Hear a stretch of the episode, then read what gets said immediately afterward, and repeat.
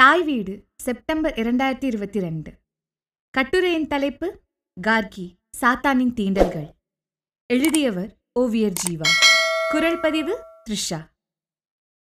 தொண்ணூறுகளில் தாமினி என்ற ஹிந்தி திரைப்படம் வெளியாகியிருந்தது. ஒரு பெரிய குடும்ப விருந்தின் போது ஒரு இளம் பணிப்பெண் அந்த வீட்டை சேர்ந்த இளைஞன் மற்றும் அவன் நண்பர்களால் கூட்டு பாலியல் வன்முறைக்கு இரையாகிறாள். மூடி மறைக்கப்படும் இந்த விவகாரத்தை சந்திக்கு கொண்டு வரும் அந்த வீட்டு மருமகள் படும் பாட்டையும் அவள் போராட்டத்தையும் விவரித்தது ராஜ்குமார் சந்தோஷி இயக்கிய இந்த திரைப்படம். நீதிமன்ற காட்சிகள் நிறைந்த இந்த திரைப்படம் தமிழிலும் பிரியங்கா என்ற பெயரில் வெளியானது. பரபரப்பான நீதிமன்ற காட்சிகள் தமிழுக்கு புதிதல்லவே. இங்கு வழக்குரைஞராக நடிக்காத முக்கிய கதாநாயக நடிகர்கள் இல்லை.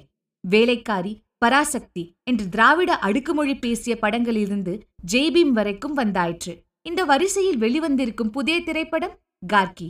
குழந்தைகள் மீது நிகழ்த்தப்படும் பாலியல் வன்முறை கதைக்கலனில் சென்னையில் நடந்த ஒரு உண்மை சம்பவத்தை ஒட்டி திரைக்கதை அமைக்கப்பட்டிருக்கிறது. குழந்தைகள் மீது நிகழ்த்தப்படும் பாலியல் சீண்டல்களும் வன்முறைகளும் புதிதல்ல. பல நேரங்களில் ஆண் குழந்தைகளுக்கு கூட இவை நேருகின்றன. பள்ளியில் ஹாஸ்டல்களில் டியூஷன் வகுப்புகளில் ஓவியம் மற்றும் நடன பயிற்சிகளில் அண்டை வீடுகளில் என்று வக்கிரமணம் படைத்த மனித மிருகங்களால் இவை நடந்தேறுகின்றன. அரியா சிறுமிகள் பல சமயங்களில் இது குறித்து வாய் திறப்பதில்லை. கொஞ்சம் வளர்ந்த குழந்தைகளோ பல்வேறு காரணங்களால் அமைதி காப்பதுண்டு. இந்த பாதிக்கப்பட்ட குழந்தைகளும் என்று ஒரு பக்கம் இருந்தால் குற்றம் சாட்டப்பட்டவர்களுக்கு இன்னொரு பக்கம் இருக்கும். அந்த இன்னொரு பக்கத்தை சேர்ந்தவர்களின் கோணத்திலிருந்து இந்த திரைப்படம் படமாக்கப்பட்டிருக்கிறது. கார்கி என்ற பெயரை இந்த திரைப்படம் பார்க்கும் வரை நான் கேள்விப்பட்டதே இல்லை. திரைப்படம் பார்த்து முடித்தவுடன் நண்பர்கள் பலர் இந்த பெயர் காரணம் குறித்து சொன்னார்கள். கார்கி என்பவர் வேத இலக்கியங்களில் குறிப்பிடப்படும் ஒரு பெண் மேதையின் பெயராம். தமிழகத்தில் தமிழ் தமிழ் என்று முழங்கினாலும் குழந்தைகளுக்கு ஜோதிடர் சொல்படி ஒரு குறிப்பிட்ட சொல்லில் தொடங்கும் பெயரை வைப்பது என்ற வழக்கம் சமீப காலமாக பரவலாகிக் கொண்டிருக்கிறது. பெரும்பாலும் சமற்கிருத பெயர்கள் வாயில் நுழையாத பொருள் எளிதில் புரியாத பெயர்கள் ஏராளம். இருபத்தி நாலு மணி நேரம் தமிழ் மொழியை சொல்லி வயிறு வளர்க்கும் அரசியல்வாதிகளும் இதில் அடக்கம் என்பது ஒரு முரண்நகை கார்கி திரைப்படத்தில் ஒரு அடுக்கக வளாகத்தில் ஒரு பெண் குழந்தை மீது பாலியல் வன்முறை நிகழ்த்தப்படுகிறது. அங்கு பணிபுரியும் ஐந்து பேர் கைது செய்யப்படுகின்றனர். ஐந்தாவது நபர் நடுத்தர வாழ்க்கை வாழும் ஒரு இளம் ஆசிரியையின் தந்தை. இளம் ஆசிரியை கார்கி தன் தந்தை இந்த வன்குற்றத்தை செய்திருக்க மாட்டார் என்று திடமாக நம்புகிறாள். அவரை மீட்க சட்ட போராட்டமும் நடத்துகிறாள். கார்கியின் வாழ்க்கை பின்புலம் நமக்கு விவரிக்கப்படுகிறது. மிக சாதாரணமான குடும்பம். தந்தை அடுக்கக காவலாளி பணிக்கு செல்பவர். தாய் இட்லி தோசைக்கு மாவு அரைத்து அதை விற்பவர். ஒரு தங்கை சின்னஞ்சிறியவள். கார்கி ஒரு தனியார் பள்ளியில் ஆசிரியையாக இருக்கிறாள். அவளுடைய எளிய வாழ்க்கையில் காதலுக்கும் ஒரு இடம் இருக்கிறது. தந்தையின் கைதுக்கு பிறகு வாழ்க்கை நரகமாகிறது. சுற்றிலும் இருந்து வெறுப்பு கணைகளை பாய்கிறது. வீட்டுக்குள் கற்கள் கூட வீசப்படுகிறது. காவலர்களே இவர்களை குடும்பத்தோடு வெளியூருக்கு செல்ல உபதேசிக்கிறார்கள். இங்கு உங்களுக்கு பாதுகாப்பு இல்லை என்று வலியுறுத்தப்படுகிறது.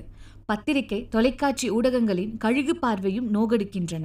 ஒரு நட்சத்திர மதிப்பிற்காக நடிகை ஐஸ்வர்ய லட்சுமி ஒரு தொலைக்காட்சி நிருபராக தோன்றுகிறார். தந்தையின் மீது பெரிதும் நம்பிக்கை வைத்திருக்கிறாள் கார்கி. அவளே குழந்தை பருவத்தில் டியூஷன் ஆசிரியரின் காம சீண்டல்களுக்கு பலியாக வேண்டியவள் தந்தையினால் காப்பாற்றப்படுகிறாள். இந்த காட்சிகள் படம் முழுவதும் ஒரு பிளாஷ்பேக் இழையாக தொடர்ந்து வருகின்றன. அவரை இந்த கொடும்பழியிலிருந்து மீட்க குடும்ப நண்பராகிய சீனியர் வழக்கறிஞரை நாடுகிறாள். அவரும் ஒப்புக்கொள்கிறார். ஆனால் உள்ளூர் வழக்கறிஞர்கள் சங்கம் இந்த வழக்கில் குற்றம் சாட்டப்பட்டவர்களுக்காக யாரும் வாதாடக்கூடாது என்ற ஒரு தீர்மானம் போட அவரும் விலக வேண்டியிருக்கிறது. இப்போது தந்தை பிரம்மானந்தத்திற்காக ஆஜராக முன்வருபவர் ஒரு இளைஞர். வழக்கிலிருந்து விலகிய மூத்த வழக்கறிஞரின் ஜூனியர். இவர்கள் வாழும் பகுதியிலேயே ஒரு மருந்து கடையில் பகுதி நேர ஊழியராக பணிபுரிபவர். எளியவர். வேக வேகமாக பேசும்போது திக்குவாயினால் அவதிப்படுபவர். இந்த கதாபாத்திரத்தின் பெயர் இந்திரன்ஸ் கலிய பெருமாள் என்று தமிழ்நாட்டில் யாருமே கேள்விப்படாத பெயர். கார்கியைப் போலவே. வழக்கத்திற்கு மாறான இத்தகைய பெயர் சூட்டல்கள் போலி மதிப்பீடுகள் தவிர எந்த பலனையும் தரவில்லை. அவருக்கும் இது முதல் வழக்கு. கார்கியின் அவர் மீது நம்பிக்கையே வருவதில்லை. படம் முழுவதும் இதே குணத்தை பிரதிபலிக்கிறாள். பல சமயங்களில் அவர் அவமானத்துக்கு உள்ளாகுகிறார் இந்த வேடத்தில் நடிப்பவர் எந்த ஹீரோயிசத்துக்கும் உட்படாத நகைச்சுவை நடிகர் காளி வெங்கட். இந்த படத்தில் சிறப்பான நடிப்பு இவருடையதுதான்.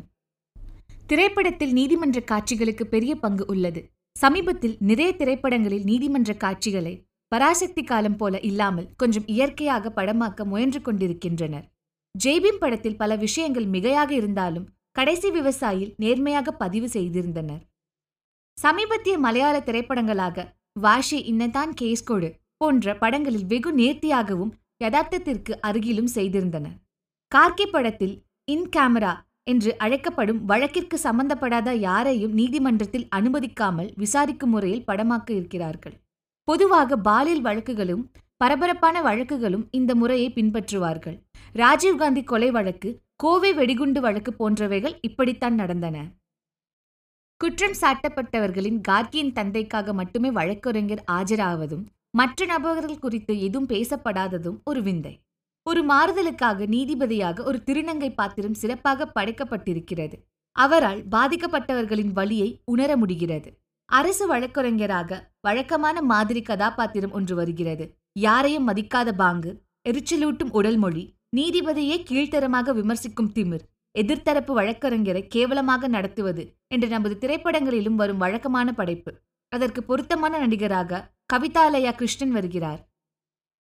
குற்றம் சாட்டப்பட்டவர்களின் அடையாள அணிவகுப்பில் கார்கியின் தந்தை பிரம்மானந்தத்தை பாதிக்கப்பட்ட சிறுமி அடையாளம் காட்டியபோது அவள் தவறான அதாவது தீவிரமாக மனநலம் பாதிக்கப்பட்டவர்களுக்கான மருந்தை உட்கொண்டு கொண்டிருக்கிறாள் என்பது போன்ற தொழில்நுட்ப காரணங்களால் அவருக்கு பிணை விடுப்பு கிடைக்கிறது. சிறுமியின் தந்தை பிரம்மானந்தத்துடன் பணிபுரியும் சக காவலாளி போன்றவர்களை எல்லாம் கார்கி சந்திக்கிறாள். வழக்கின் போக்கை மாற்ற இவர்கள் தனியாக புலன் விசாரணை நடத்துகிறார்கள்.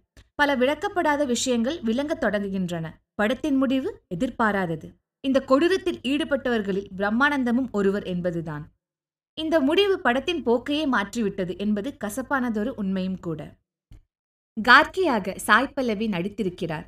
சமீபத்திய படங்களில் உச்ச நடிகைகளில் இவரும் ஒருவர். மிகவும் முயன்று நடித்திருக்கிறார். எந்த நடிகை இந்த பாத்திரத்தில் நடித்திருந்தாலும் ஸ்கோர் செய்திருப்பார்கள் என்பது வேறு விஷயம். படத்தின் ஆரம்பத்தில் வரும் காதலர் பின்னர் அந்த வெறுப்பு காரணிகளால் விலகி போனதால் சில டூயட் பாடல்கள் தவிர்க்கப்பட்டன. லிவிங்ஸ்டன் சக காவலாளியாகவும் சரவணன் அந்த குழந்தையின் தந்தையாகவும் உணர்ந்து நடித்திருந்தனர். சிறிய வேடங்களில் நடித்து வந்த காளி வெங்கட்கு இது நல்லதொரு வேடம். முதல் வழக்கை சந்திக்கும் இளம் வழக்குரைஞர் பாத்திரத்தில் நிறைய நடிகர்களை நாம் பார்த்திருப்போம். ஆக்ரோஷ் படத்து நஸ்ருதீன் ஷா தொடங்கி நிறைய பேர் நினைவுக்கு வருவார்கள். ஆனால் காளி மிகவும் அடக்கி வாசித்து சிறப்பாக செய்திருக்கிறார். பிரம்மானந்தமாக நடித்திருப்பவர் ஆர் எஸ் சிவாஜி. பாசமலர் போன்ற திரைப்படங்களை தயாரித்த நடிகர் எம் ஆர் சந்தானத்தின் புகழ்பெற்ற மகன்களில் ஒருவர். இன்னொரு புகழ்பெற்ற இயக்குனர் நடிகர் சந்தான பாரதி சிவாஜிக்கு பெரும்பாலும் சிறிய நகைச்சுவை வேடங்களே இதுவரை கிடைத்திருக்கின்றன. பிரதாப் போத்தன் கமல்ஹாசன் சந்தான பாரதி போன்ற இயக்குநர்களுடன் இணை இயக்குநராக பணியாற்றிய நெடிய அனுபவம் கொண்டவர். அபூர்வ சகோதரர்கள் திரைப்படத்தில் ஜனகராஜிடம் தெய்வமே எங்கேயோ போயிட்டீங்க என்று பேசும் வசனம் புகழ் பெற்றது.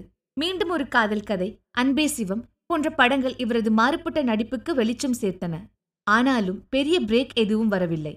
கார்கி படத்தில் படம் பார்த்தவர் அனைவரையும் கவர்ந்தவர் சிவாஜிதான் அவரது தோற்றம் பாவனை உடல் மொழி அனைத்துமே இந்த பாத்திரத்தை மெருகூட்டின. இரண்டு பெண் குழந்தைகளுக்கு அன்பான தகப்பனாக வரும் அவரை ஒரு மனித தன்மையற்ற கொடூரனாக காட்டுவதற்கு எந்த காரணங்களும் அடையாளப்படுத்தப்படாதது மட்டுமே எனக்கு ஒரு குறை. சிவாஜிக்கு இந்த திரைப்படத்தின் மூலம் ஒரு தேசிய விருது கிடைக்க வேண்டும் என்பது எனது எதிர்பார்ப்பு. பொழுதுபோக்கு திரைப்படங்களுக்கே முக்கியத்துவம் தரும் தமிழ் திரையுலகில் இப்படி ஒரு சமூக நோக்கத்தோடு வரும் திரைப்படங்கள் எவ்வளவு குறைகள் இருந்தாலும் வரவேற்கப்பட வேண்டியவையே. இந்த வகையில் இளம் இயக்குனர் கௌதம் ராமச்சந்திரன் பாராட்டுக்குரியவர். நன்றி.